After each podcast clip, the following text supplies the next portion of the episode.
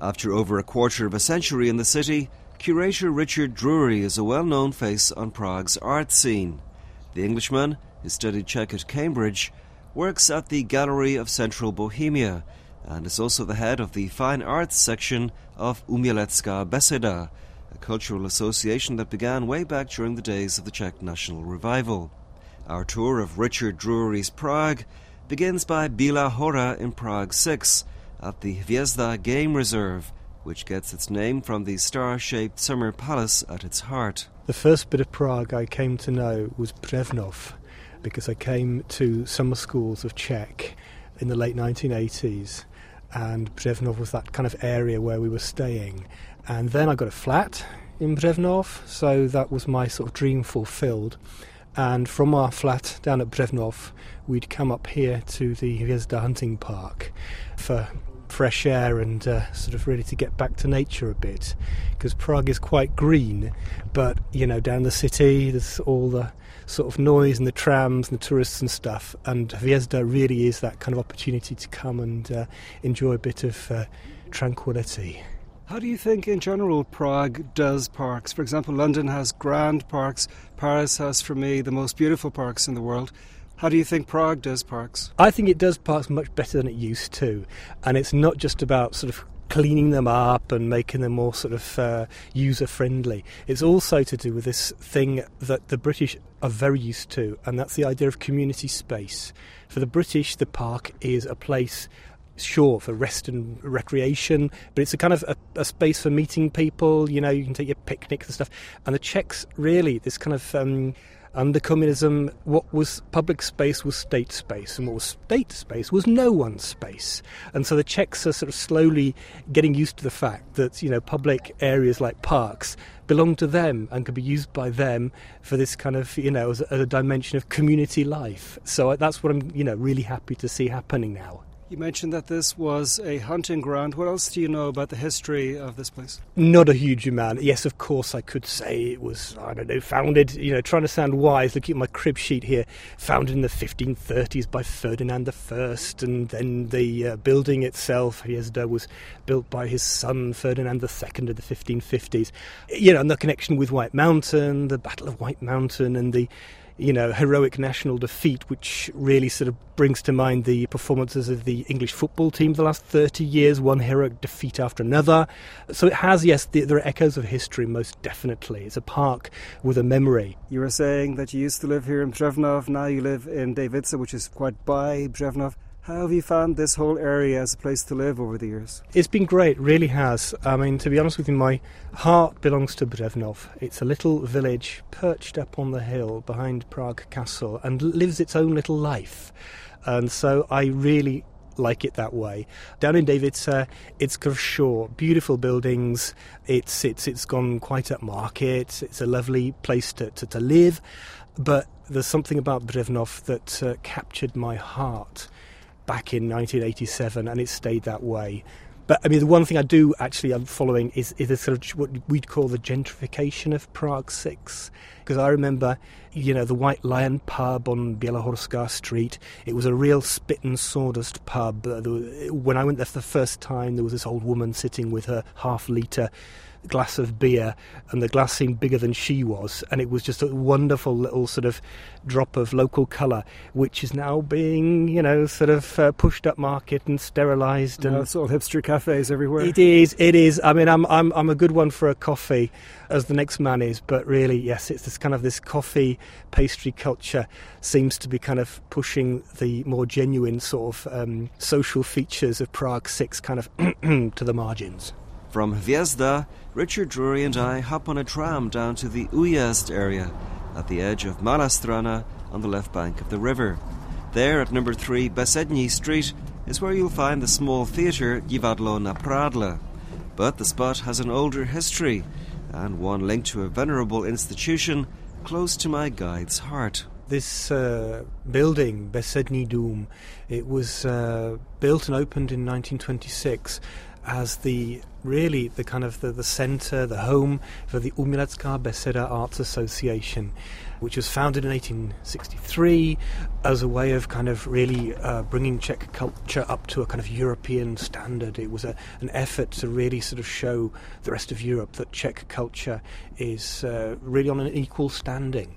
So Umělecká Beseda uh, it's really interesting for the fact that it brings together under one sort of roof, as it were, uh, musicians. There's a music a music section, artists, there's a fine arts section, and literature. There's a literature and dramatic section. The idea of the association was to bring people together from different sort of artistic fields to really kind of communicate and organise, you know, joint events together. And so Besední dům belonged to the association in the 1920s and 30s and 40s. However, after the war, with the nationalisation of property, our association lost this building and never got it back. It's something similar to the Mánes Association that never got its building back. We exist and work, should we say, on the basis of being a prestigious homeless community because we don't have our building, and so we're continually looking for temporary homes, which isn't a problem for the artist because they do their exhibitions where we're, when we're offered a venue, we'll do a, an exhibition there. What's your role in the organisation? Well, for the last eight years, I've been the chairman of the fine arts section of Umělecká Beseda, which is sort of funny in a way because Beseda is such a Czech cultural phenomenon, so closely tied with the, you know the most, should we say, the purest values of Czech culture um, being founded, for instance, by Bedřich Smetana and Josef Mánes, um, that to be a member of this of this of this association as an English as an Englishman, there has to be an irony there. But it says, I think, something for Czech tolerance that, that, they took me on board, and as a foreigner, I do my bit to promote and cultivate uh, the, the, the, the artistic values here. If you no longer have this building, where do you typically meet? Our committee meetings take place in the studio of the sculptor Olbram Zoubek, the well known Czech sculptor Olbram Zoubek, who he's a member of our association and he was in fact our what we call the mayor of Umělecká Beseda, which is the kind of the, the, the, the, big, you know, the boss, as it were. And he's a great supporter. And so we always meet up at his studio. He sits at the end of the table. He doesn't hear as well as he used to, but he loves the company and the gossip and the news. And he always has a good bottle of Slivovica. So that always uh, lubricates the kind of conversation. We always leave his studio with a, a sense of well being. Where is his studio? His studio is in Salmovská Street, which is just a little bit up from Charles Square. Uh, and it's a really a little world in its own right because it's in a, a, courtyard and Zoubek keeps all his sculptures parked outside and so you walk to his studio through a kind of a forest of, you know, two meter bronze and concrete figures. Very slim figures. Yes, that's right. And so it's a wonderful place to meet. You know, it's a misfortune that we don't have our own official building, but it's wonderful that we can meet up in such a special place and with, you know, such a special person at the head of the table. Our final port of call is also linked to the Prague arts scene.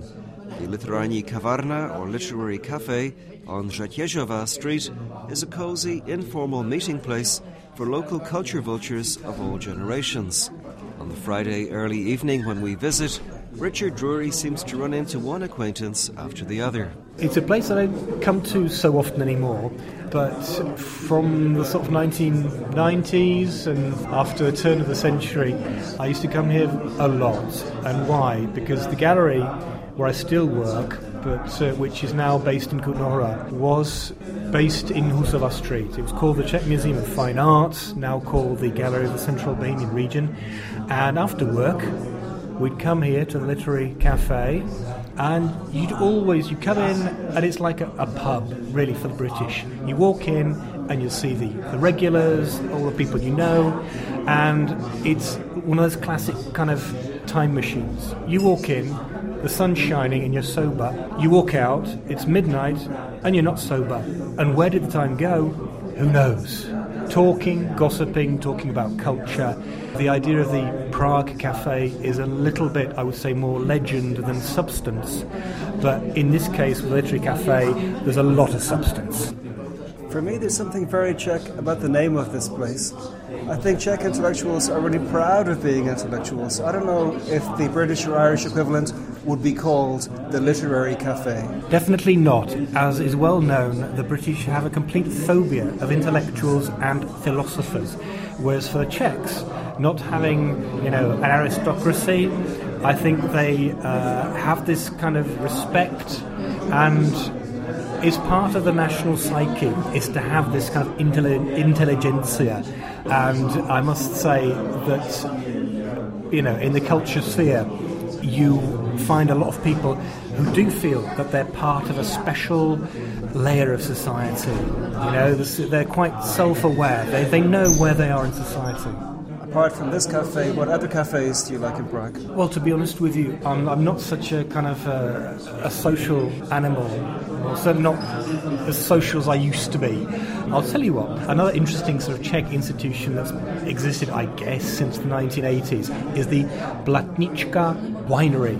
It really is like taking a step back into the 1980s. Where is that? That's in, I think, Michalská Street. So, you know, just a stone's throw from the old town square and there's a, sort of a downstairs section where you see sort of people meeting who really kind of I think they enjoyed the 1980s so much they never want to leave it. And so it's like stepping back in time but in a nice way. What about pubs? Have you got a favorite pub in Prague? I don't really know. To be honest with you I kind of have a little bit of a problem with Czech pubs. The beer is great but people do tend to kind of shout at each other. You know, this is the sort of problem. A British pub with its carpets is all about people talking with each other, whereas the Czech pub with its smoke filled air and its neon lighting is where people talk at each other. And it's, you know, not my idea of a, of a, of a, of a cozy evening.